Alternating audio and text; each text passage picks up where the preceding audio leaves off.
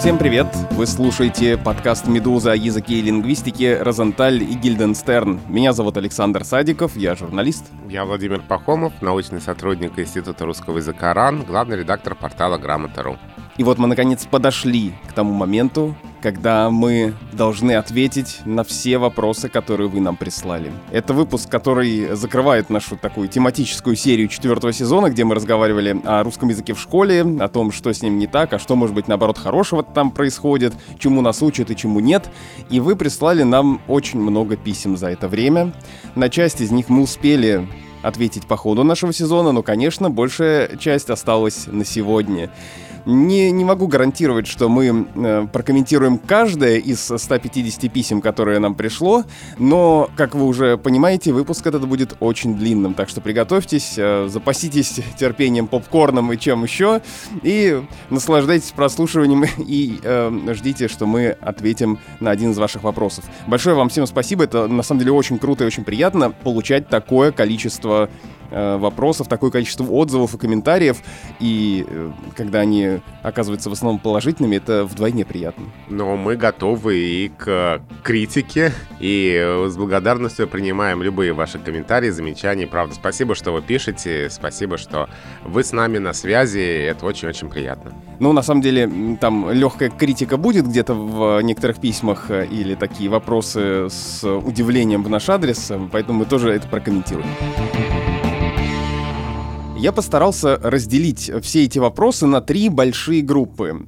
Первая, самая большая группа, это вопросы, в общем-то, про все подряд, связанные с языком, связанные с темой сезона, какие-то дискуссионные вопросы. А потом вторая группа — это группа вопросов «Как правильно?». Угу. И еще одна группа, э, в которой даже не всегда вопросы, а скорее возмущение и возгласы наших слушателей по поводу того, что их бесит в русском языке. Ну, давай с первой начнем. Да, давай с первой. Пишет нам Александра Струкова. Здравствуйте, я учитель русского языка и обожаю ваш подкаст. Слушаю с самого первого сезона, еще ни один эпизод не пропустила. Вы дали мне столько идей для уроков. Наконец-то у меня появился вопрос. Я пришла в преподавание языка через изучение методов обучения русскому языку и иностранным языкам. По сфере интересов мне ближе сравнительная лингвистика. Мои коллеги в основном филологи. И часто ученики спрашивают меня, в чем разница между лингвистикой и филологией? Я тут становлюсь похоже на собаку, все понимаю, но объяснить им толком и как-то просто у меня еще ни разу не получилось. Хотя я убеждена, что это можно сделать, только у меня не получается. Может быть, вы можете дать какой-то емкий, простой и конкретный ответ. Чем лингвистика от филологии отличается? Помнишь, когда у нас была Светлана Гурьянова в гостях, а, и мы ее представили как лингвиста, она сказала, что она не лингвист, а филолог. Да. На самом деле, если дать такой, ну, может быть, самый общий, может быть, даже немножко упрощенный ответ, а, чтобы можно было легко и быстро его передать. А, понятие филологии шире, чем понятие лингвистика, потому что а, лингвистика изучает язык, а филология — это вся совокупность гуманитарных наук, которые изучают письменные тексты со всех сторон, со всех точек зрения, во всех их аспектах. Ну, то есть, а, грубо говоря, филология — это лингвистика, плюс литературоведение, плюс текстология и так далее. Я обычно представляюсь лингвистом, э, потому что там другие отрасли, связанные с филологией, там, литературоведение, текстология и прочее, они за пределами моих научных интересов. Следующее письмо от Анастасии из Казани. Недавно от коллеги услышала нечто занимательное. В лицее, где обучается ее сын, преподаватель русского языка учит детей тому, что алфавит русского языка состоит из 31 буквы, а мягкий знак и твердый знак буквами не являются, потому что не дают звуков. Я искал информацию о такой теории. Возможно, подумал я, какая-то лингвистическая школа это проповедует, но так ничего и не нашла. Может быть, вы поможете разобраться? Это очень странная точка зрения. На самом деле, да, твердый знак и мягкий знак не а, обозначают звуков, но это не мешает им а, оставаться буквами, потому что, да, это буквы, которые не, не обозначают звуков, у них другая работа в русском языке, но тем не менее, это вполне полноправные буквы. Так что нет, давайте все-таки говорить, что в русском алфавите 33 буквы, а не 31. Следующий вопрос пришел нам по следам нашего выпуска о жаргоне. Меня зовут Анна, мне 17 лет. В вашем выпуске про жаргон вы, Александр Садиков, вместе с Владимиром Пахомовым, очень много смущались своего незнания сленга молодежи. Так вот, я пришла вас успокоить. Значение слова «флексить» я узнала только из вашего подкаста. Не думаю, что незнание некоторых жаргонизмов делает человека пыльным ретроградом, иначе я тоже должна считать себя бумером, а еще школу даже не закончила. Молодежь в своей массе очень неоднородна. Незначительная разница в 3-4 года уже дает различия в языке и интересах, так что не смущайтесь своего незнания. Много есть и среди молодежи людей, которые округляют удивленно глаза, когда слышат молодежный сленг. Спасибо, это очень приятно, правда. И действительно, Анна совершенно права в том, что сейчас очень маленький вот этот интервал между носителями жаргона, а, разного жаргона. 3-4 года, и действительно, это уже другие слова, это уже другие значения, может быть, одних и тех же слов. И если раньше там мы говорили про шаг 10 лет, 15 лет, 20 лет, то сейчас реально 3-4 года и уже другие слова. Но это, я думаю, не в последнюю очередь связано с тем, что и, допустим, в интернете, который для многих является основным источником информации, все меняется очень быстро. Мемы, вот э, как раньше годами жили, сейчас мемы живут э, часами иногда или днями. Да, да, это правда. И э, три года, четыре года для интернета — это колоссальный срок. Если мы сейчас начнем перечитывать мемы 2016 года, то будет ощущение, что как будто мы берестяные грамоты открыли. Поэтому это действительно очень интересно, и очень интересно посмотреть за тем, что будет дальше. Еще больше сократится этот интервал. Там 1-2 года он будет, или наоборот пойдет в сторону расширения. Владимир спрашивает, не уверен, что слово «шаурма» пришло к нам из тюркского, но стало очень интересно, как так вышло, что от Питера до Твери эту еду называют шаверма, а в Москве шаурма. А, да, это правда очень интересно. И есть ведь еще города, где едва ли не оба слова существуют, и разными словами называют чуть-чуть разные блюда. Вот э, это противопоставление шавермы и шаурмы, оно такое очень важное для Москвы и Петербурга. И обязательно вот если ты приходишь в Петербурге где-то, там только шаверма. Хотя я видел сам вывески шаурма в Петербурге, но это меньшинство. Да, в Петербурге есть вывески шаурма, в э, Москве есть вывески шаверма. А мне недавно Светлана Викторовна Друговейка-Должанская, э, филолог, член филологического совета тотального диктанта, преподаватель Санкт-Петербургского университета, привезла магнитик из Петербурга, на котором написано «Шаверма вкуснее шаурмы». Вот и вся разница, да, между этими двумя словами и блюдами. На самом деле, а, это действительно слово, которое было заимствовано в нескольких видах, а несколько звучаний этого слова из разных языков. Видимо, в разных городах оказалось больше выходцев из тех мест, где это слово звучит как-то особенно. Видимо, в Петербурге больше выходцев из тех мест, где это слово звучит примерно как шаварма, шаверма, а, шварма, не знаю. В Москве больше выходцев из тех мест, где это слово звучит примерно как шаурма. У нас был недавно выпуск о заимствованиях из тюркских языков, и по следам этого выпуска нам пришло еще одно письмо. Здравствуйте, по поводу слова «изумруд», заимствование из турецкого. Это не заимствование только из турецкого языка, пишет нам э, Сауле Саденова. Э, на казахском «изумруд» — «зумрад», а сами турки считают казахский э, язык древнее э, языка именно турецкого, так что вот. Но мне кажется, что это письмо говорит нам о том, что действительно очень трудно часто установить, э, из какого языка пришло то или иное слово, потому что с тюркскими языками так всегда, все сложно. Да, мы говорили об этом, и Вячеслав Николаевич Белоусов об этом говорил, что языки похожи друг на друга, и совершенно невозможно часто установить, из какого именно языка слово пришло в русский и в какую эпоху. Но вот этим, почему я сказал турецкий тогда, этимологические словари, э, говоря о слове «изумруд», все-таки возводят его к турецкому. Хотя действительно это не прям 200%. Но более вероятно, согласно словарям, что так. Но действительно, это подтверждает наши слова, что очень часто это трудно установить. И еще один вопрос э, по следам выпуска о тюркизмах задает нам Дина из Киргизии. Я живу в Иссыкульской области, где слово «манты» произносится с ударением на первый слог. В единственном числе одна манта, в родительном падеже множественного числа нет мант. Это вот к вопросу, какие могут быть региональные различия в произношении слова «манты» и «манты». Да, спасибо, это интересно. А еще Дина задает тебе вопрос, ну, конечно, надо было бы его, наверное, отнести в наш раздел как правильно, но не будем так э, рвать письма на части. Не будем так под буквализмом, да, страдать. Да, Дина спрашивает, Какой падеж правильнее использовать при порядковых числительных, обозначающих десятилетия? Владимир часто употребляет в речи порядковые числительные, обозначающие десятилетия, в винительном падеже. Например, событие произошло в 60-е годы. А правильно ли будет сказать в 60-х годах?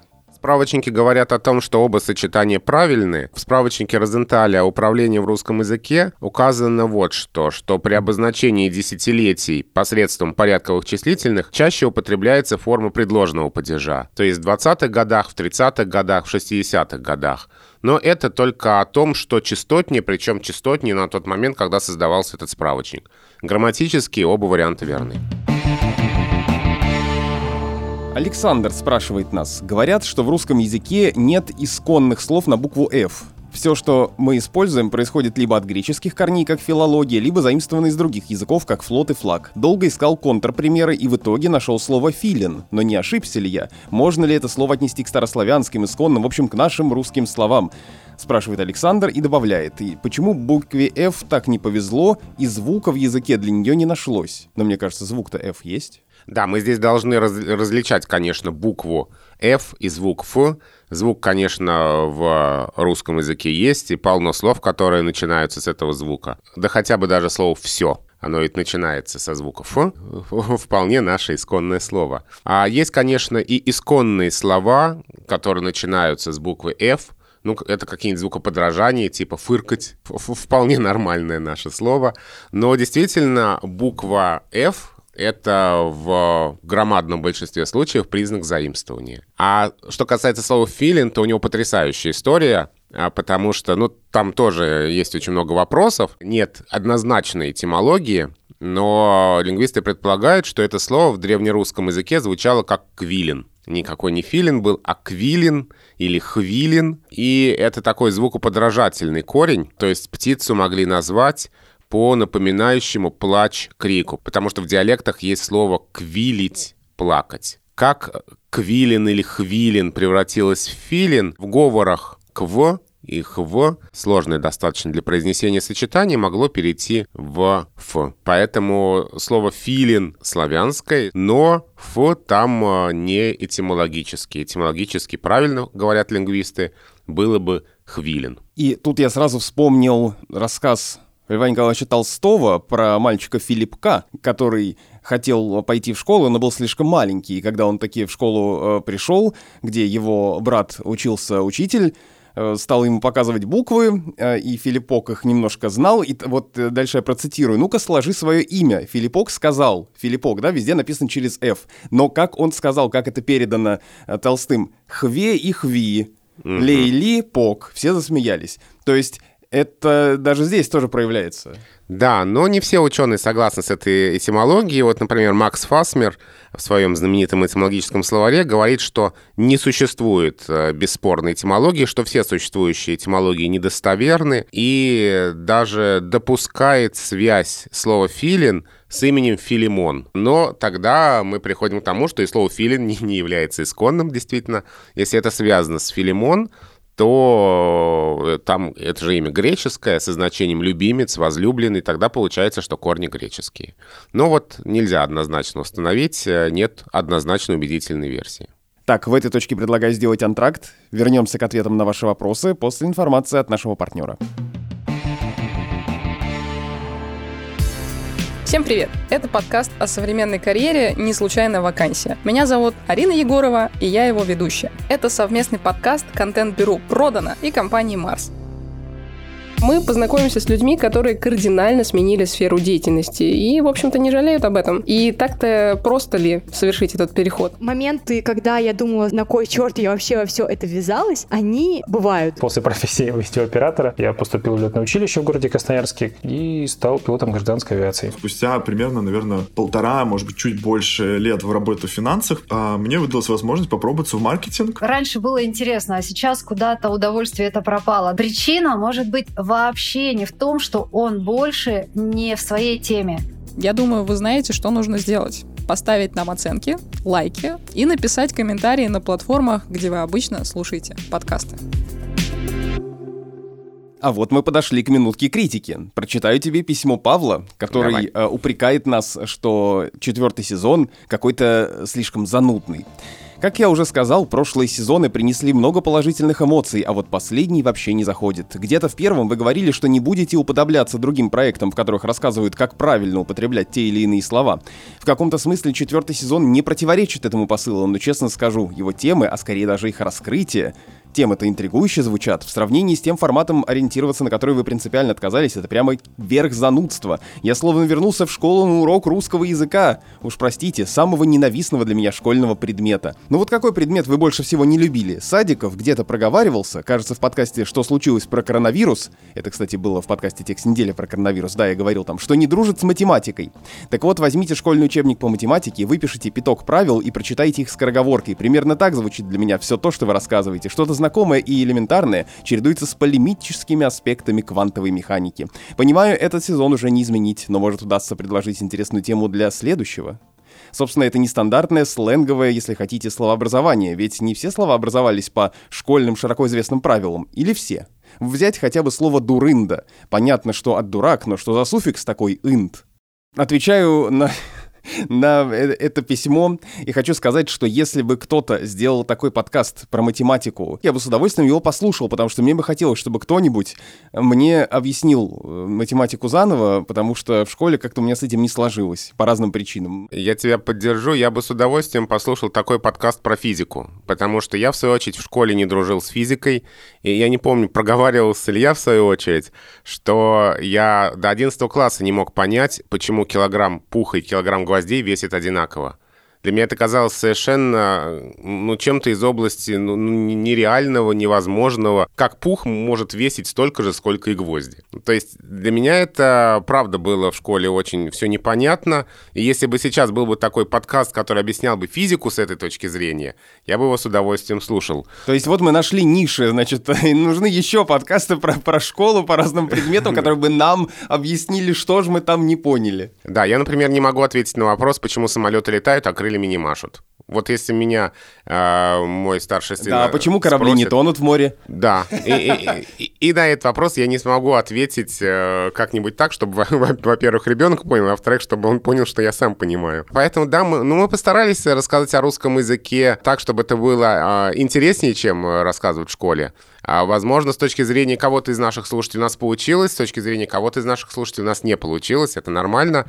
А, но тема нашего следующего сезона будет совсем другая такую интригу обозначим. Надеюсь, что он будет не таким занудным. Ну а что касается словообразования и слова «дурында», мне вообще интересно, откуда взялось это слово? Есть ли что-то у тебя на эту тему? Ну, этимологические словари пишут, что это слово связано, конечно, с корнем э, «дурной», в первоначальном значении «глупый», но откуда вот именно этот суффикс, они умалчивают.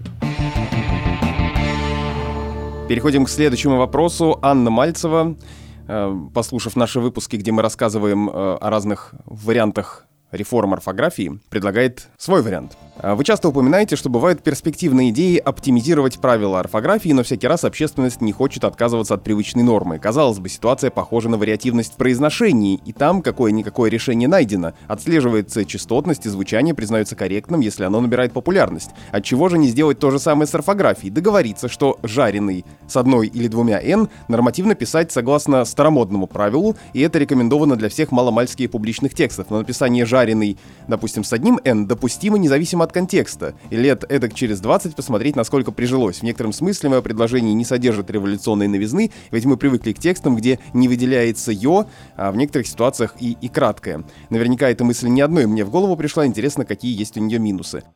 Орфография и вариативность, хотя здесь тоже есть разные точки зрения, но я согласен с теми, кто считает, что это вещи, которые плохо сочетаются друг с другом. Ведь почему мы настаиваем на том, чтобы орфография не имела вариантов? Когда у нас все слова пишутся единообразно, нам удобно читать. А вообще правила орфографии, они не для пишущих, они для читающих. Для того, чтобы нам удобно было воспринимать текст, чтобы мы не тратили много времени, пытаясь догадаться, что же здесь имелось в виду. И поэтому, как только у слова появляются варианты написания, это сразу отвлекает нас от содержания, собственно, текста. Слушай, но э, в случае с жареным, э, содержание в любом случае тебе будет понятно, что будет с одним, и что с двумя. Да вот не всегда. Не всегда. И потом, где здесь обозначить границы? Вот хорошо, допустим, жареный. А дальше? Где мы остановимся в... В этой вариативности? В этой вариативности, да. Где мы поставим точку и скажем, что здесь уже... Вот, вот уже здесь уже мы варианты допускать не можем. Все строительство нашей орфографии на протяжении всего 20 века было направлено как раз на то, чтобы исключить варианты. Конечно, там до конца их э, исключить невозможно. Есть варианты произношения, которые отражаются на письме. Ну, там воробышек и воробушек, матрас и матрац. Но все равно, собственно, орфографические варианты, они не поощряются. Именно для того, чтобы у нас каждое слово существовало в одном, единственно возможном написании, чтобы нам удобно было э, читать. Мы вот здесь вот не тратили время э, на то, чтобы понять, что имеется в виду. В общем, ты считаешь, устои раскачивать не надо? А, я считаю, да, что не надо раскачивать устои в том смысле, что нам удобно безвариантная орфография. Орфография — это последняя наша скрепа. Даже в пунктуации то разные варианты могут быть. Да, потому что там многое зависит от смысла и от того, как мы будем воспринимать те или иные фрагменты текста. Нам удобно безвариантная орфография. Другое дело, что некоторые безвариантные написания, которые есть сейчас, они достаточно сложны. И их можно было бы, если бы общество позволило, заменить другими, столь же безвариантными написаниями, но они были бы проще для запоминания. Но вот этого пока сделать не удается. Продолжаем тему одной и двух «н» задает нам вопрос Мария. И я бы хотел с Марией, наверное, поспорить. Цитирую. «Я только что послушал выпуск про N и NN, и у меня есть вопрос. Вы упомянули, что можно услышать разницу в произношении там, где одно, и там, где два. Я, честно говоря, не уверен, что это так. У меня есть опыт преподавания языков, и я заметил, что носители часто думают, что произносят слова намного ближе к тому, как эти слова пишутся, чем это есть на самом деле. Одна знакомая иностранка обратила мое внимание, что я произношу слово «человек» как «человек». Спросил меня, я бы уверенно сказала, что произношу в этом слове все согласные. Точно так же мне кажется, что если послушать записи, а не просить научить людей читать слова, то никакого длинного «н» мы не услышим. Еще такой момент, если есть разница в произношении, почему бы не поставить произношение в основу реформы орфографии и писать 2 «н» там, где слышно 2 «н»? Я бы здесь сказал, что все-таки слышно, где 2, а где 1. Ну вот э, даже мы говорим э, длинный, но все-таки мы не говорим длинный. Вот это «Н» короткое слышно всегда. Револю... Вот как мы с тобой обсуждали пример, революционный. Я с тобой согласен. здесь мне кажется, что концовка письма немножко противоречит его началу, потому что действительно носители языка в большинстве своем не слышат, что именно они произносят, и для того, чтобы точно сказать, какие звуки в потоке речи оказываются, а, для этого нужно быть даже не просто лингвистом, а специалистом по фонетике. И иногда действительно расшифровывать записи. Для этого нужно быть Аванесовым.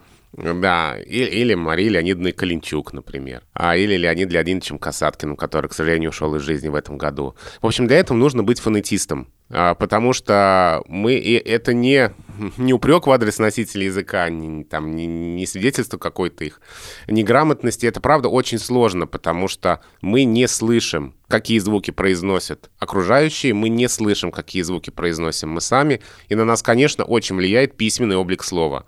Мы думаем, что мы произносим слова так, как они написаны, хотя это совершенно не так. И в этом а, смысле совершенно я согласен с, с нашей слушательницей.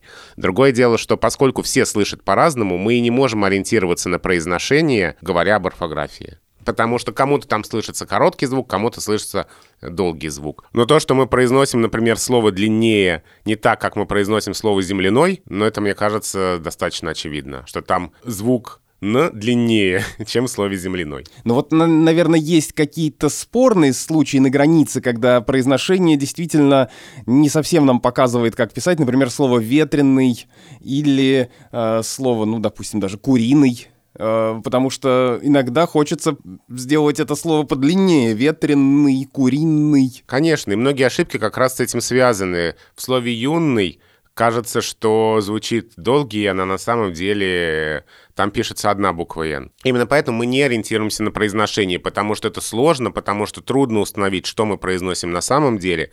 Именно поэтому мы ориентируемся на морфемный состав слова. И говорим о том, что, например, две буквы «Н» пишутся на стыке корня и суффикса.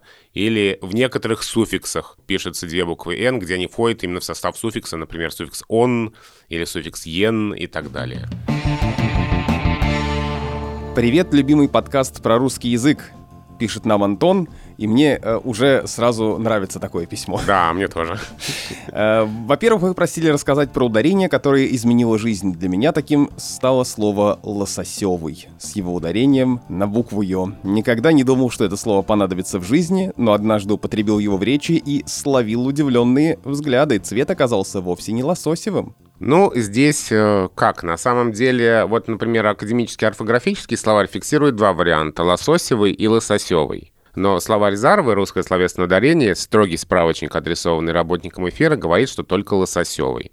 То есть, скорее, здесь есть оба варианта, но просто один из них э, соответствует эталонному произношению, и это вариант лососевый, да. И, во-вторых, продолжает свое письмо Антон, вопрос об инфостиле. Что академический русский язык думает про инфостиль? Он вроде был всегда, но попал в массовый обиход после выхода книги «Пиши, сокращай». В научном исследовании русского языка выделяют инфостиль, наряду с публицистическим или деловым? Или наука не замечает такой феномен? Ну, лингвисты, конечно, такой феномен замечают. Другое дело, что в такой традиционной картине мира, а в которой в русском языке выделяются разные стили, этот стиль пока он туда не включается. Ну, потому что мы обычно консервативны, и прежде чем что-то попадет в официальные классификации, должно пройти какое-то время. Ну, на самом деле, я бы не сказал, что это, ну, какой-то такой стиль, который разительно э, отличается э, от многих других, ну, настолько, что его э, стоит выделять в какое-то там отдельное направление. Ведь главный, насколько я понимаю, смысл этого инфостиля в том, чтобы писать понятно и без воды. Прежде всего, это касается не художественных, а в основном журналистских и рекламных текстов. Э, конечно, если вы хотите, чтобы вас поняли, и максимально быстро, четко донести информацию до аудитории, то вы будете писать, ну вот примерно так. Опять же, это не значит, что надо везде использовать этот стиль, и сам э, Максим Ильяхов тоже говорит, что это не руководство к действию, что вы везде теперь должны так писать, но общий принцип, э, и с ним я тоже, в общем, согласен, это писать так, чтобы не было каких-то лишних навороченных конструкций, которые мешают понять содержание и отвлекают от истинной сути вашего высказывания. Да, после выхода этой книги «Пиши, сокращай», мне кажется, самим авторам, и многим другим лингвистам тоже не раз приходилось говорить, что не всегда надо сокращать, что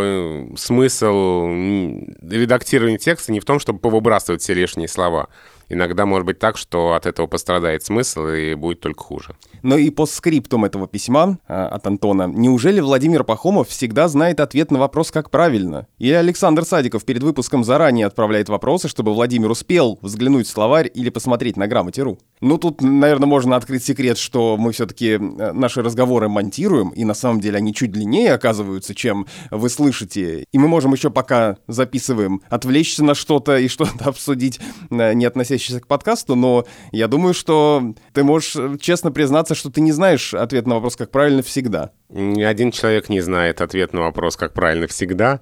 А я могу честно сказать, что сейчас передо мной стоит ноутбук, а, в нем открыта грамота, а, в нем открыты этимологические словари русского языка. Кстати, если интересно, могу сказать, что на сайте etymolog.ruslang.ru можно найти отличную коллекцию этимологических словарей, в том числе словарь, который вот прямо сейчас выходит, словарь Аникина.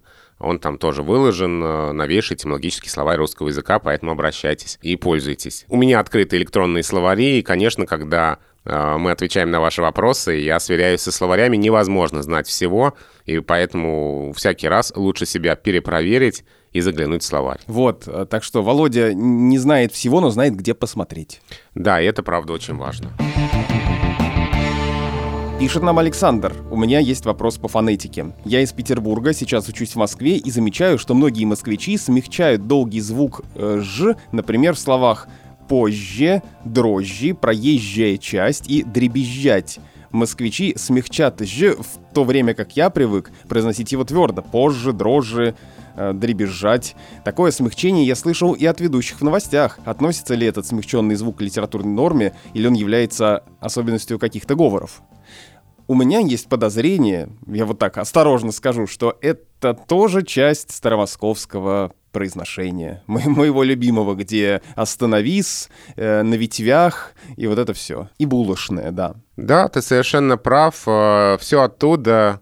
Это то самое произношение, которое мы сейчас можем услышать, может быть, в каких-то старых фильмах. Ну или вот мы тут с тобой ведь недавно слушали, можем признаться, я с своим старшим сыном э, недавно а, смотрел мультфильм «Сказка о рыбаке и рыбке» 1950 года, восхитился и э, дал Саше послушать на начало этого мультфильма. По-моему, тебе тоже понравилось. Да, это потрясающе. Там леший бродит, русалка на ветвях сидит, там на неведомых дорожках следы невиданных зверей. И вот это потрясающе красивое произношение, да, на ветвях, и... Э, Звери. Да, да, вот это то, что сейчас э, уходит, э, хотя как-то фрагментарно сохраняется в речи некоторых носителей языка. Тут я намекаю на себя. Я говорю «две» и «двери» совершенно нормально. А чтобы сказать «двери», мне нужно приложить некоторые усилия. Да, и дрожжи, вожжи, а, это все оттуда, из старомосковской сценической речи. Там же говорили «дождь» и «дожди», а сейчас мы говорим «дождь» и «дожди». К сожалению, уходят вот такие вещи. Ну, как к сожалению? Это это жизнь, э, все меняется, язык меняется, стираются различия в речи жителей разных городов, если мы говорим о фонетических особенностях. И речь москвичей и петербуржцев с точки зрения фонетики, мы тут говорили про шаурму и шаверму, но с точки зрения фонетики речь москвичей и петербуржцев сейчас потеряла колоссальное количество различий, которые были еще, например, сто лет назад. А, ну да, все так стремится к единообразию, и, конечно, на это повлияло Э, распространение в 20 веке радио и телевидения э, повлиял на то, что все меньше и меньше различий в речи москвичей и петербуржцев. Но вот автор письма отметил, да, эти различия, значит, все-таки они еще заметны. Следующее письмо открываем, читаем. Меня зовут Игорь. Спасибо вам за подкаст, спасибо, что находите время заниматься им и готовить содержательные выпуски. Спасибо вам, Игорь, за то, что вы находите время, чтобы это послушать. Сегодня решил отправить пару предложений, которые уже давно просятся к вам. Я слушал не все выпуски, поэтому не знаю наверняка, касались ли вы этих тем ранее. Переходность глаголов. Пару лет назад где-то прочитал, что одна из основных грамматических характеристик глагола — это переходность, которая во многом определяет его свойства. Однако в школе об этом упоминают лишь вскользь. Этот сезон посвящен как раз школьной программе, возможно, вам будет интересно рассказать об этом подробнее. Такая ли уж это важная характеристика глагола и почему они в школе мало говорят? Ну, сложно разделить грамматические характеристики на важные и неважные. Просто действительно в школе изучаются не все тайны русской грамматики. Какие-то есть сложные грамматические вещи — которые впрямую не связаны с э, орфографией, пунктуацией, вот они и опускаются. Ведь мы много раз говорили, что школьный курс русского языка, в общем, подчинен а, изучению правил правописания. Ну, давай скажем, что переходность — это способность глагола управлять существительным в винительном падеже без предлога. Ну, там, банальный пример — читать книги или слушать подкасты. Вот, это переходные глаголы. А те глаголы, которые так делать не умеют, э, которые в винительном падеже требуют существительного с предлогом, а, называются непереходными. Ну и вот здесь мы касаемся такой сложной темы, как наличие форм страдательного залога, как особенность переходных глаголов. И некоторые из них а, в школе не изучаются. Ну, там книга читается мною, то есть вот действительный залог, страдательный залог о таких грамматических вещах в школе не всегда говорят, поэтому эта тема идет как-то так вскользь. Но на что это влияет? Или это как, э, не знаю, с видами глаголов что-то, что мы интуитивно понимаем, и нам не надо лишний раз это объяснять. Мы интуитивно это понимаем, и если у нас есть, например, какой-нибудь глагол «лежать», мы, в общем, понимаем, что нет такого существительного, которое бы сочеталось со словом «лежать» в винительном падеже без предлога. Лежать что? Мы говорим, да, лежать где? На кровати, например. Ну, то есть э, мы это интуитивно знаем, интуитивно чувствуем, и нам здесь специально это как-то изучать и не требуется. И второй вопрос Игоря уже из разряда э, что-то, что беспокоит в русском языке. Э, вопрос, который он озаглавил «Теперь уже всем все по или еще нет?» Речь э, нет. про то... Можно сразу отвечу нет. Все, короткий ответ нет, поехали дальше. Досрочный ответ. Э, речь, конечно, про то, что предлог «по» употребляется во все большем количестве конструкций, заменяя привычные и логичные связки. Эта тенденция началась больше 10 лет назад. В 2007 году Ирина Левантина комментировала ее на Радио Свобода. Сейчас, встречая подобные примеры каждый день в большом количестве, и кажется, что всем окончательно стало все «по». За запас по коленям 5 сантиметров, запас по голове 10. Что у нас по еде? Давайте встретимся по комментариям к презентации. Звоню по вашему заказу. Мне лично такое употребление режет и глаз, и ухо. Когда возможно, корректно предлагаю собеседнику альтернативу, но в целом ситуация немного удручает. Возможно, я сгущаю краски, и это просто очередная мода в языке, которая пройдет. А какое у вас отношение к этой моде? Ну вот э, я стал читать эти примеры, которые наш слушатель приводит. Звоню по вашему заказу. А как еще можно сказать? Звоню о вашем заказе. Звоню что? По поводу, но это тоже предлог по в связи с... Это очень канцелярское употребление будет. Касательно тоже не скажешь. А, то есть, что у нас по еде, наверное, что у нас с едой, может быть так. Но а, действительно, это звучит как-то немножко непривычно, но, как сказать по-другому, я тоже не всегда понимаю. Хотя сам я вот, что у нас по еде, я так не говорю. А вот звоню по вашему заказу, я такое в своей речи могу представить. Ну вот в том самом интервью Ирины Левантиной она говорила, что а, а это был 2007 год, то есть уже, получается, 13 лет назад, она говорила тогда, что уже лет 30 назад лингвисты стали замечать, что предлог «по» расширяет сферу своего употребления. То есть это тенденция, которая уже ну, почти полвека минимум. А, не такая уж она прям и новая свежая. И Ирина Левантина, отвечая на вопрос, почему предлог «по» так активно распространяется, говорит о том, что этот предлог а, видимо, очень активизировался, потому что у него чрезвычайно абстрактное значение. И он заменяет разные другие более подробные предлоги и более точные – и поэтому, говорит Ирина Левантина, он приятен носителям небрежной речи. То есть, когда нам сложно подобрать какой-то другой предлог, может быть, более редкий, может быть, даже более точный, но подумать надо. Вот употребляется предлог «по» как такой очень абстрактный. Ну и, кстати, в тех примерах, которые Игорь прислал, там ведь в каждом случае, скорее всего, какой-то будет э, разный вариант, э, как сказать ту или иную фразу. Э, и, видимо, те, кто употребляет предлог «по», просто не заморачиваются. Да, потому что э, ведь удобно, когда у нас есть такой, опять же, же Джокер, который мы можем использовать, и он, в общем, передает колоссальное количество самых разных значений. Так а ты что думаешь, плохо это? Ну, если мы говорим о какой-то тенденции, которую наблюдают лингвисты уже несколько десятилетий, то совершенно понятно, что это возникло не напрасно, что такая экспансия предлога — это свидетельство того, что в самой языковой системе происходят какие-то процессы. Поэтому это неплохо, не хорошо. Так, такое происходит. Будем наблюдать дальше, и, видимо, предлог «по» меняет значение. Один из нормальных процессов, обычных процессов, которые постоянно происходят в русском языке, в русской грамматике. Меняются значения падежей, меняются значения предлогов. А, это не хорошо, не плохо, это жизнь. Пишет нам Олег Короткий, журналист, э, наш коллега, автор подкаста тоже. Маленькая ремарка про знаки препинания в устной речи. Есть один совершенно дурацкий случай, когда знак препинания пролез таки в устную речь. Часто слышу. Поставьте в духовку на 5-10 минут. Страницы 8-16 и аналогичные фразы. Остановить это уже немыслимо. Явление, прямо скажем, национального масштаба. Возвращаясь к выпуску про части речи, слово «тире» в таких случаях давно пора считать предлогом, заменяющим «от», «до» или «с» и «по». Что скажете?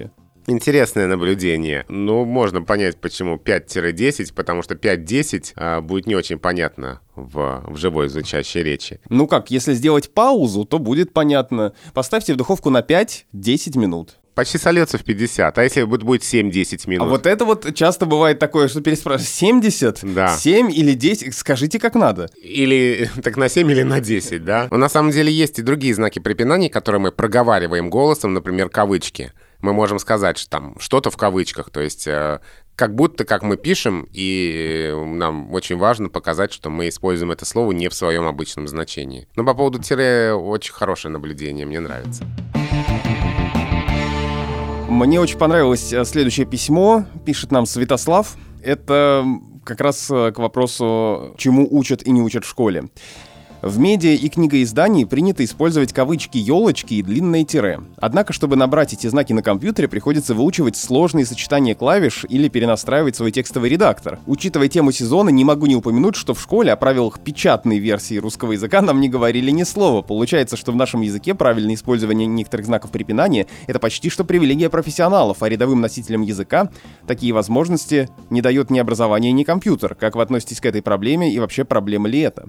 И мне кажется, что это действительно проблема, но я не знаю, где э, лежит решение ее, потому что э, о том, что правильно там, я не знаю, ставить э, кавычки елочки, и там тире должно быть вот именно тире, и это не дефис, который стоит у вас между словами. Это все я узнал, когда стал заниматься вот, собственно, тем, чем я занимаюсь, там, написанием текстов, э, публикаций разные и так далее. И мне это объясняли в редакциях, или другим э, моим знакомым это объясняли в универах, где они учились на редакторов, например.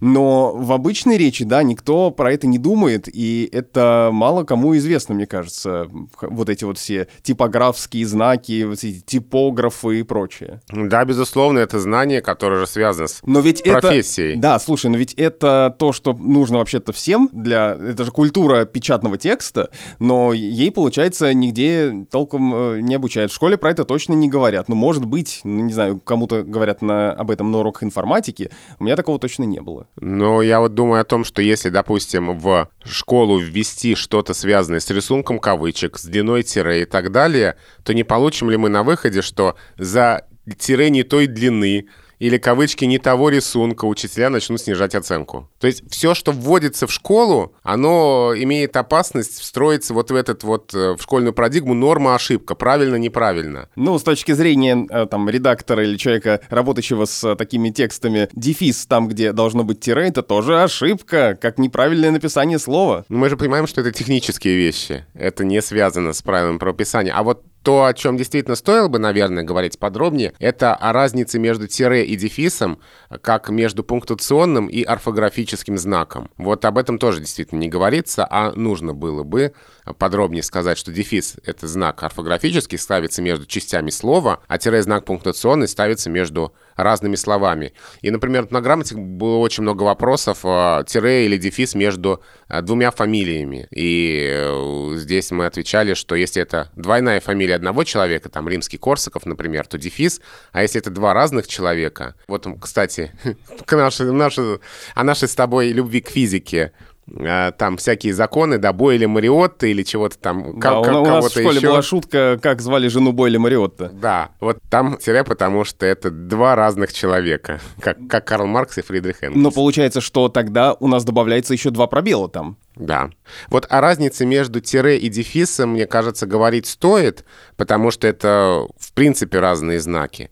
А вот э, о рисунке кавычек, о длине тире, если это тире, короткое тире, длинное тире и прочие всякие типографские вещи, ну, мне кажется, что это, ну, все-таки не, не для школы уже. Это действительно специальные знания, э, связанные с э, именно профессией, с написанием текстов.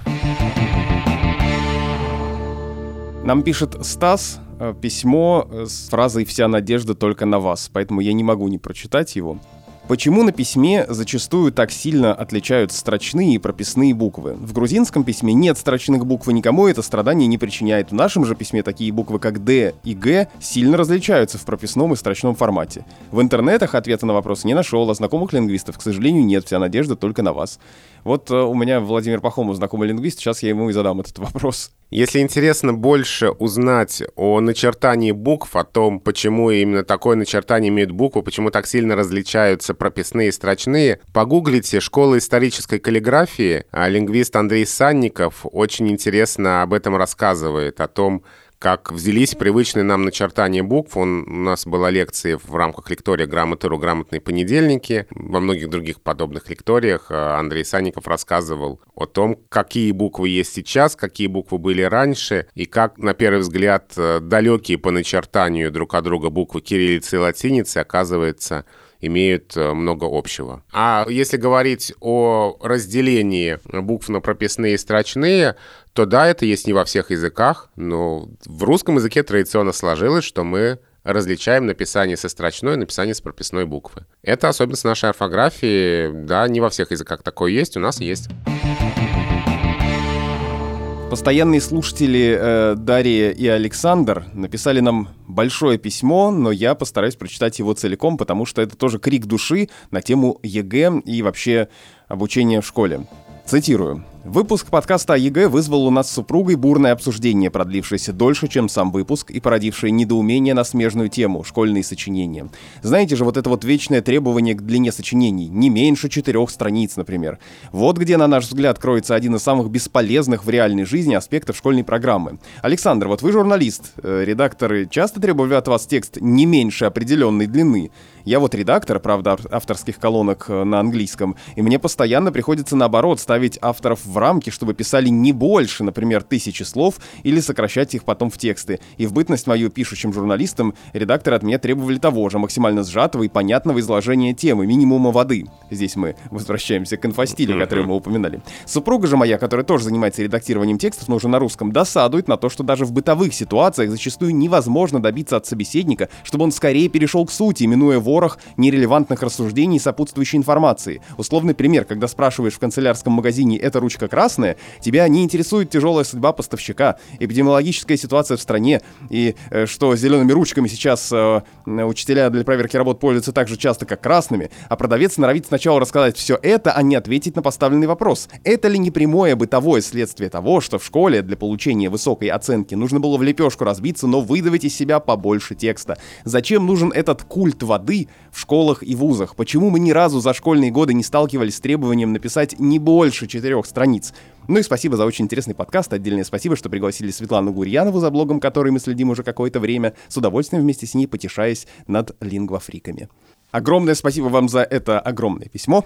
С удовольствием его прочитали. Могу сказать честно, что редакторы не требовали ни больше, ни меньше. Обычно всегда есть, э, если это газета, в которой, например, я начинал работу, там полоса, в которой тебе сколько-то дается там тысяч знаков. Тебе говорят, вот напиши статью на эту тему, иди возьми такое-то интервью, у тебя 3000 знаков, или у тебя 5000 знаков, и ты действуешь в рамках этого набора символов. Ну, даже там была такая терминология 3 килограмма, то есть 3000 знаков, статья на 3 килограмма. Соответственно, Соответственно, там на радио, когда я работал, все измерялось хронометражом программы. Эфир был, естественно, не резиновый. Вы понимали, что здесь вам надо сюжет на 4 минуты, здесь вам надо выйти там во столько-то, закончить во столько-то, и во многом все определялось хронометражом, в который вы должны были уложить тот смысл, который вам нужен. Вот у меня сейчас ощущение, что любые ограничения написать текст не менее какого-то количества знаков, это действительно либо школа, либо какие-то отчеты. Слушай, ну дипломы, там те же кандидатские и так далее, э, есть же тоже требования по объему, и иногда, э, иногда кажется, что это, ну, завышенные требования. Зачем? Вот я помню, у нас диплом должен был быть, по-моему, не меньше, не, опять же, не меньше 60 страниц.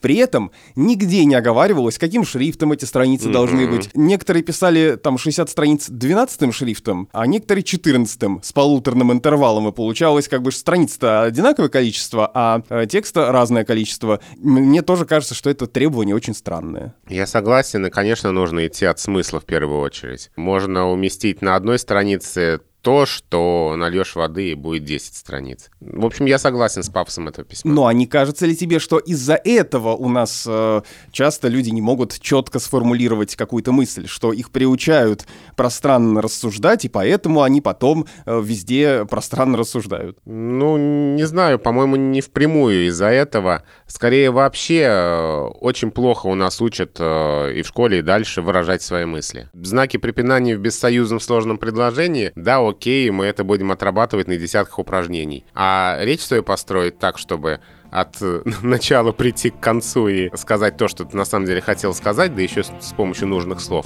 А вот с этим уже правда проблема. Следующий блок «Как правильно?» Я думаю, что это будут короткие вопросы и короткие ответы, потому что мы уже знаем, э, что Владимир Пахомов э, всегда может быстренько все нагуглить и ответить. А мы потом все время, которое он тратит на гугление или там на грамотеру, на словари, мы все это выкидываем. Э, пишет нам Александра. «Больше не могу терпеть». Почему все, даже на «Медузе» пишут «контроль за соблюдением», например, масочного режима? Нет, контроль над соблюдением. Пожалуйста, скажите им всем или мне, потому что я уже ни в чем не уверена. Так, прошли два часа, в ходе которых я гуглил эти два часа. И сходил еще в библиотеку э, куда-нибудь, да. Э, да, да, да. Чудеса монтажа. Саша, правда, вот расскажу Открою секрет в конце четвертого сезона. А Что Александр все выпуски мы Садиков пишем по 10 часов, да? классно монтирует, идеально монтирует. Я переслушиваю потом и пишу Саше, как здорово ты смонтировал. Да, приходите ко мне, расценки свои расскажу. В общем, я рекомендую. Я напишу, какое там письмо нужно написать. Рекомендательное, сопроводительное. А, я думал, сейчас скажешь, надо написать письмо на почту подкаст собакамедуза.io.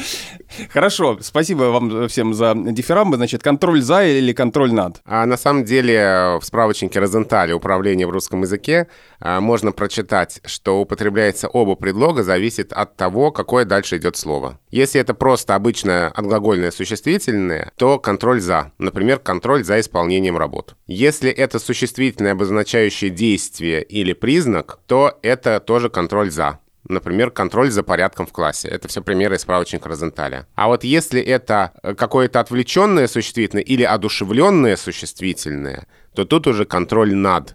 И Розенталь приводит примеры. Контроль над молодыми специалистами. Вот оно, одушевленное существительное. Или контроль над финансами. Или над производством. Вот в таких э, контекстах э, употребляется контроль над. То есть управление контроль за не ошибочно. И есть многие контексты, в которых оно вообще будет единственно правильным. Алена спрашивает. Здравствуйте, дорогая редакция. Умер Ким Кидук. Я с удивлением обнаружила, что имя Ким Кидук в качественной прессе склоняют примерно как Чингачкук. Объясните, дорогая редакция, почему мы говорим усы Брэда Питта, а не усы Брэд Питта, и в то же время стиль Ким Кидука вместо стиль Кима Кидука? Да, это сложная тема, потому что вообще э, ведь э, нам очень часто непонятно в составных именах и фамилиях э, восточных, э, китайских, корейских, вьетнамских и прочих, э, что там имя, что там фамилия, как соотносится с, с фамилией, именем, отчеством в привычном нам понимании этих слов, э, эти части имен. Поэтому обычно в таких составных именах и фамилиях восточного происхождения склоняется последняя часть. Поэтому Ким Кидука, а не Кима Кидука. Как, например, э, в именах э, северокорейских лидеров, назовем их так, тоже склонялась только последняя часть. Там Ким Чен Ира, например, а не Кима Чена Ира. Ким Чен Ира или его предшественника Ким Ир Сена, а не Кима Ира Сена. То есть только последнюю часть склоняем. В этом смысле те, кто писал Ким Кидук, э, совершенно правильно писали. Ольга спрашивает. Говорили со студентом о последних новостях. Он сказал, что в прошлые выходные в регионе прошло два выборов. Одни в Грузии, другие в Молдове. И теперь я думаю, можно ли сказать, что в 2019 году состоялось или прошло 10 выборов? Я писала этот вопрос на грамоту.ру, но не могу понять, получил ли ответ. Не там, так здесь достанут. Да, да, я оставлю это в подкасте, твою фразу. эту. Ну, я думаю, что выбор-то можно как-то посчитать. Э, Другое дело, какое числительное употребить там. Но слово «выборы» в этом значении — это существительное, а, имеющее формы только множественного числа, плюраля тантум, и с такими словами сочетаются собирательные числительные. То есть двое выборов, как двое суток, например, или двое саней. То есть трое выборов и 10 выборов. Ну, можно даже сказать десятеро, но такие собирательные числительные мы уже не очень употребляем. Вопрос от Анны. Вот, кстати, начал я говорить эту фразу и задумался, и каждый раз поправляю себя и одергиваю. А как правильно, вопрос от Анны или вопрос Анны? Да, предлог «от», по поводу которого копий сломано не меньше, чем в связи с употреблением предлога «по». Ну, мне кажется, нормальная совершенно конструкция вопрос от Анны, то есть вопрос, который нам задает Анна. Вот здесь за этим предлогом «от» вот, вот это вот спряталось. Прямое значение предлога «от», он указывает на, на, источник чего-либо. Так вот, вопрос от Анны. Спасибо за ваш подкаст. Слушаю уже четвертый подряд подкаст «Медузы» и очень довольна качеством контента. Большое вам спасибо. Мы стараемся не зря. Недавно встретила слово «безоплатно» в значении «бесплатно». Спросила собеседника, он сказал, что «бесплатно» может иметь значение «бесплатит». Чтобы его избежать, используется «безоплатно». Я понимаю, что речи о бесе быть не может, но все же насколько слово «безоплатно» грамотно? Ну, сл- словари русского языка такое слово не фиксируют. э, Нет, нет такого слова в русском языке, бе- безоплатный. И не надо бояться этого беса, потому что буквосочетание «без» с э, всякой нечистой силой никак не связано. Виталий задает вопрос. Очень нравится слушать ваши э, споры и разборы. Часто хочу вставить свои 5 копеек в разговор, но зачастую вы сами вскоре приходите к тому, что я хотел сказать. Но в последнем выпуске вы говорили, что слово «столица» нельзя проверить словом с ударением в корне. Вы не сказали про слово «стольный град». Это же однокоренное слово с ударением в корне, или я что-то не понял? Ну да, слово «столица» можно проверить прилагательным «стольный». Другое дело, что это прилагательное не является нейтральным. Оно в словарях дается как высокое, как устаревшее. То есть мы говорим о том, что нет такого нейтрального слова, которое могло бы подойти в качестве проверочного. А такое высокое книжное слово «стольный», да, конечно, вполне. Вопрос, который задает Федор к выпуску о частях речи. Вы говорили о разнослояемых существительных, семя, племя и так далее, и это напомнило о проблеме, которая еще в школе не давала мне покоя. Как быть с множественным числом слова «вымя»? С остальными словами вроде все нормально, племена, стремена, семена, а тут слово вроде образуется, но некрасивое. В чем тут дело? Мое чувство прекрасного дает сбой, и вымена — это норма? Или же настолько редко приходится говорить о вымени во множественном числе, что и формы множественного числа как таковой нет? Да, времена — это норма, точно так же, как времена, времена, времен, временам, вымена, вымен, выменам. Но часто ли нам нужно слово «вымена»? Не очень. И именно поэтому здесь дело... Если мы не работники сельского хозяйства. Да, здесь дело не в чувстве прекрасного, а в том, что мы очень редко с этой формой встречаемся, она нам очень редко нужна, поэтому она кажется непривычной, сложной для восприятия. На самом деле грамматически она абсолютно верна.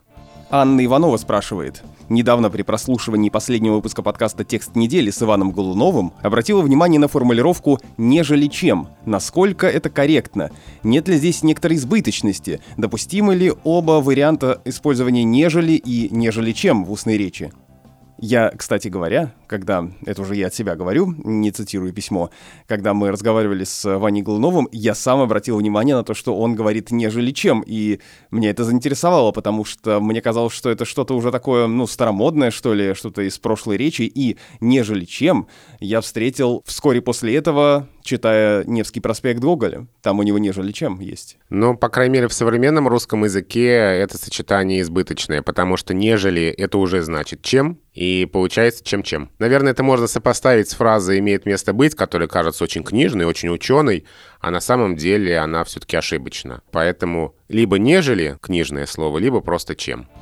Ольга спрашивает о глаголе «слушать». С удовольствием слушаю каждый ваш выпуск, и мой вопрос как раз связан с этим коварным глаголом «слушать». В моем окружении есть подруга, которая увлекается парфюмерией и все время говорит «я послушала духи», этот запах еле слышен. При этом жаркие споры насчет нюхать и слушать в отношении парфюмерии не решаются никем. Консультанты упорно твердят «послушайте аромат». Их можно понять, они много терминов заимствовали из музыки. Аккорд аромата, верхняя нота, центральная нота и так далее. Вопрос э, Ольги заключается в том, э, все-таки слово «слушать» в отношении запахов. Ну да, это профессиональное. Либо разговорное, либо профессиональное. Для нейтрального языка все-таки чувствовать запах. А, это один из таких ярких примеров профессиональных слов. Но мы в обычной речи тоже часто это слово употребляем. Я, по крайней мере, вот в обиходе очень часто наблюдаю, как люди говорят, я слышу здесь запах там чего-то. Ну, они не говорят о духах, а просто, не знаю, запахло жареным. Я слышу, э, чем что-то горит. Да, вполне может такой разговор состояться. Ничего, если я там разогрею себе курицу в микроволновке, тебе не помешает. Нет, я этот запах не слышу. Э, ну, это разговорное употребление. Не нейтральное и для э, эталонной речи все-таки не очень рекомендуемое. Дальше письмо э, Константина, и тут я, я должен маленькую ремарку сказать. Это письмо, которое Константин прислал нам 29 декабря 2019 года. И я, э, ответив на него письменно э, в почте, написал, э, что в одном из выпусков 2020 мы обязательно на ваш вопрос ответим. И сдержал обещание. И сдержал обещание, да, простите, что это происходит только спустя год. У меня, знаешь, какая аналогия? Это письмо не сыграло в финале года, да, что это когда.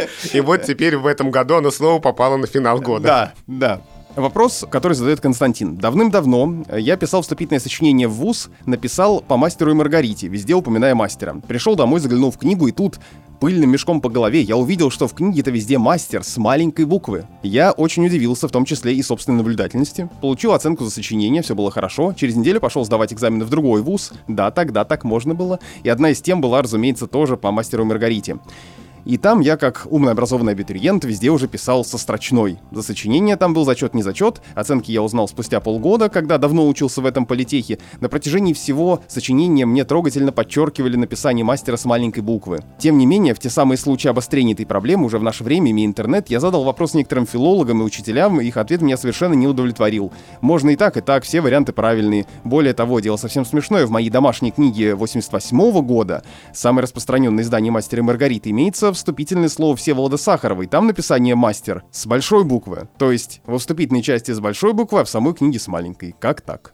Ну, я могу, в отличие от тех филологов, которые говорят и так, и так, я могу сослаться на академический русский орфографический словарь, который прямо пишет, что в значении герой романа Булгакова слово «мастер» пишется с большой буквы. Но сам Булгаков-то писал его с маленькой, потому что мастер — это не имя персонажа. Да, но, видимо, в нашем сознании оно таковым стало. То есть мы сейчас говорим... Во-первых, мы можем говорить о том, что авторское написание видно только в рукописи, а любой текст, любое издание книги проходит через редакторов-корректоров, поэтому мы точно, чтобы точно сказать, как Булгаков писал, надо посмотреть в рукописи романа «Мастер и Маргарита». Это во-первых. А, во-вторых, мы можем говорить о том, что роман написан до 1956 года, когда были приняты действующие правила орфографии и пунктуации. Вообще там опять поговорить о строительстве орфографии, о разных нормах, вариантах, колебаниях и прочем. Хотя мне кажется, что дело все-таки не в этом, а в том, что э, роман стал культовым, и э, мы сейчас воспринимаем слово «мастер» как имя собственное, ну, как аналог имени собственного, как имя героя романа. Поэтому в романе может быть с маленькой буквы, а сейчас орфография отражает наше восприятие романа и его героев. Поэтому сейчас, когда мы пишем об этом романе, о его герое, слово «мастер» надо писать с большой буквы. Переходим к э, последнему нашему разделу «Что бесит?». И раздел «Что бесит» открывает э, письмо Ветты Анатольевны из Обнинска, откуда я тоже, поэтому не могу проигнорировать это Поэтому письмо. ты с него начал. Конечно. Я работаю с текстами и недавно заметил, что вместо слова «учащийся» стали часто употреблять слово «обучающийся», а раньше ведь был и вовсе «ученик». Мне не нравятся два варианта, похожие на причастие. Они громоздкие, от них очень неуклюжие феминитивы. Так почему же они стали использоваться? Есть ли семантические различия между этими словами? И какое слово все-таки лучше с точки зрения нормы?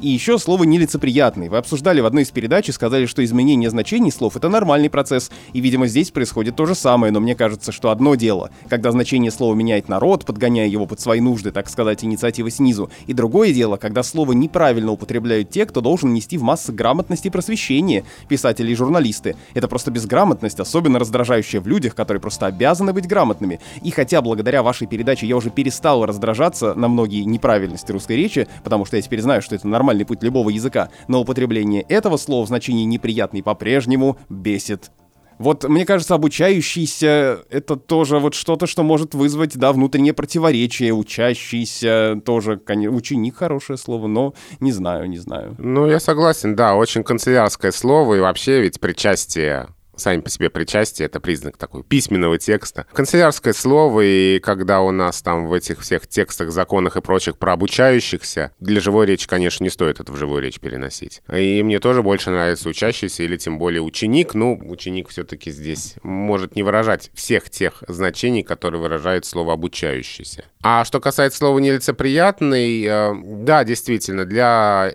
эталонного литературного языка это по-прежнему ошибка, поэтому мы говорим о том, что, а, возможно, значение меняется на наших глазах, но пока в образцовой речи в таком значении слово нелицеприятное употреблять не следует, поэтому я согласен, в общем, с обоими пунктами ну, этого то есть письма. Надо, надо журналистов, которые так говорят, нелицеприятные в значении неприятный, бить по рукам. Нет, бить по рукам никого не надо. Не, отрезать язык, не бить по рукам и не заливать свинец еще куда-нибудь, а просто говорить о том, что это для современной речи не норма. Юлия пишет нам следующее письмо. Интересно ваше мнение насчет предлога «на». Его теперь употребляют кто э, и как хочет, наравне с «про», в основном в сфере услуг. Например, в салоне красоты. Мы работаем на таких-то лаках, на такой-то косметике. Почему же не используем в работе лаки? Это же намного благозвучнее. Или в кафе сделайте вам кофе на миндальном молоке. Хочется ответить, что «на» не надо, а с молоком сделайте.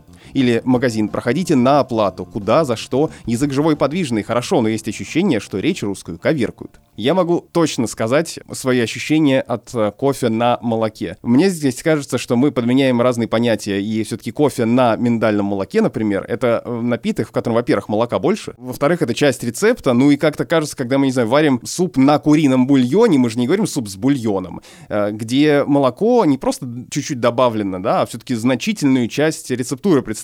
И мне кажется, что как настаивать на молоке, так и здесь с кофе более-менее еще ничего, можно сжиться. Вот с остальным, может быть, и не надо. Согласен с э, твоими словами, потому что здесь, конечно, имеется в виду приготовленный на молоке, а не тот готовый кофе, в который влили сверху еще и Потому молоко. что кофе с молоком это другой напиток. Да. Это вот, вот вам кофе э, сделали, подали его или подали, и налили туда молоко. Вот кофе с молоком. Я с тобой согласен, да. э, Словари говорят, что подали все-таки в эталонном произношении, но подали тоже допустимо. А пройдите на оплату, ну как пройдите на кассу. На кассу же нормально. На оплату... Не, ну, может, кто-то тебе скажет, пройдите к кассе, например. К кассе, да? Да, уже запнулись уже. Да, именно поэтому для живой речи этот вариант и не будет нормальным. Поэтому здесь просто обычное переносное значение. Поэтому далеко не всегда этот предлог «на» такой уж прям не нужен, и я думаю, что мы можем и в других кон- конструкциях попытаться понять, почему именно предлог «на» используется. Сергей пишет нам о слове «ихний», когда «ихний» станет общеупотребимым. На мой взгляд, пишет Сергей, несклоняемость слова «их» усложняет передачу смыслов. В некоторых предложениях слово «ихний» помогает устранить неоднозначность и сгладить произношение благодаря окончанию. И я здесь хочу от себя сказать, что вообще-то внутренне я с ним согласен, хотя «ихний» э, звучит ужасно и нам кажется безграмотно, ай-яй-яй, но правда, иногда смысл вот так хочется вот такое какое-то слово, э, вот которое бы точно подчеркнет, что к чему кому относится. Я согласен и с Сергеем, и с тобой. э, Даже не согласен в части, что звучит ужасно. Очень точно подмечено, почему это слово есть. Ведь мы очень любим говорить, что какие-то слова, какие-то ошибки возникают из-за того, что вот есть какая-то горстка маргиналов, и вот портят наш прекрасный русский язык. На самом деле есть внутренние языковые причины, по которым у нас есть слова ихний и даже ужас, ейный и егонный. Потому что язык говорящие стараются уйти от этой амонимии. Их-их. Потому что есть меня, мой, тебя твой, но их и их. Да, я вижу их, косвенный падеж от они, и их книга притяжательная. Я встретил ее, косвенный падеж от она, и там это и ее платье. Не нравится говорящим такая амонимия. Хочется от нее уйти. Так и возникают слова ихний, ейный, егонный. Они, да, они э, по-прежнему рассматриваются как просторечие, и уже очень давно они в языке есть, и очень давно они пытаются в литературный язык проникнуть, и никак не получается. Я думаю, что этот запрет будет держаться еще очень долго, но и от этих слов язык просто так не избавится, они ему нужны. И э, завершим комментариями, э, которые пришли к нам и на почту, и на подкаст-платформах, где вы нас слушаете. В выпуске о морфемах, кажется, услышала от Владимира Пахомова слово «первее» в значении «раньше». Меня аж закоротило. На грамоте я не нашла этого слова. Что случилось? Ошибка в монтаже выпуска или специально, чтобы позлить слушателей? Что ты на это скажешь? Я не помню, в каком значении я употребил слово «первее», но могу сказать вот что, что а, вообще говоря, формы сравнительной степени, которые образованы от притяжательных и порядковых прилагательных, они строгой норме русского языка, конечно, не соответствуют. И если, допустим, мы будем спрашивать, кто первее выполнит это задание, то это не очень правильно, а надо спросить, кто первым выполнит или кто раньше выполнит. Но в переносных значениях, в таком оказиональном употреблении, такие формы встречаются, в художественной литературе они отмечены, поэтому зависит от, от значения. Я не помню, в каком значении я это говорил. Ну, короче, выкрутился, да. Эм, Комментарий к выпуску про ЕГЭ. Нет в кочерге ничего особенного. У нас в поселке это не слово, а предмет быта. Каждый день пользуемся. Кителя носят многие военные курсанты. Даже у моего папы был, когда форма другая была. В копнах-то что такого редкого? Деревенские фермеры, все сельское хозяйство не удивились бы редкости данного слова. Да, для тех, э, у кого это слово в повседневном обиходе встречается, ничего в этом странного нет, и я опять сопло вспоминаю. Помнишь, мы с тобой про сопло говорили, для нас с тобой это слово не из нашей повседневной речи, а для кого-то вполне нормальное, и кому-то странно слышать, что мы это слово, мы удивляемся ударению в этом слове. И Полина специально в конец поставил вопрос актуальный о главных словах года. Все чаще замечаю, что аббревиатура «ковид» обрусевает в письменной речи и превращается в нормальное русское слово, кальку с английского. Раньше слово «ковид», а еще «ковида» использовали только в неформальной письменной речи в соцсетях, теперь же используют журналисты. Например, читаем заголовок «Коечный фонд для пациентов с ковид занят почти на 90%». Насколько уже уместно использовать ковид в публицистике, тем более без кавычек? Да мне кажется, уже уместно это слово стремительно в нашу речь вошло, и оно оказалось очень удобным и очень нужным. Помнишь, мы весной, когда с тобой обсуждали коронавирус, мы говорили о том, что это слово очень длинное, и что нам э, что-то короче нужно. Тогда весной появилось слово «корона», но слово «корона» многозначное, и оно для этого не очень подходит. А тут «ковид». Короткое, емкое, похожее на нормальные русские слова, и однозначное вполне закреплено за ним это значение. Поэтому неудивительно, что оно так быстро вошло в нашу речь. Конечно, оно уже воспринимается как обычное нормальное русское слово, без всяких кавычек его, конечно, можно употреблять.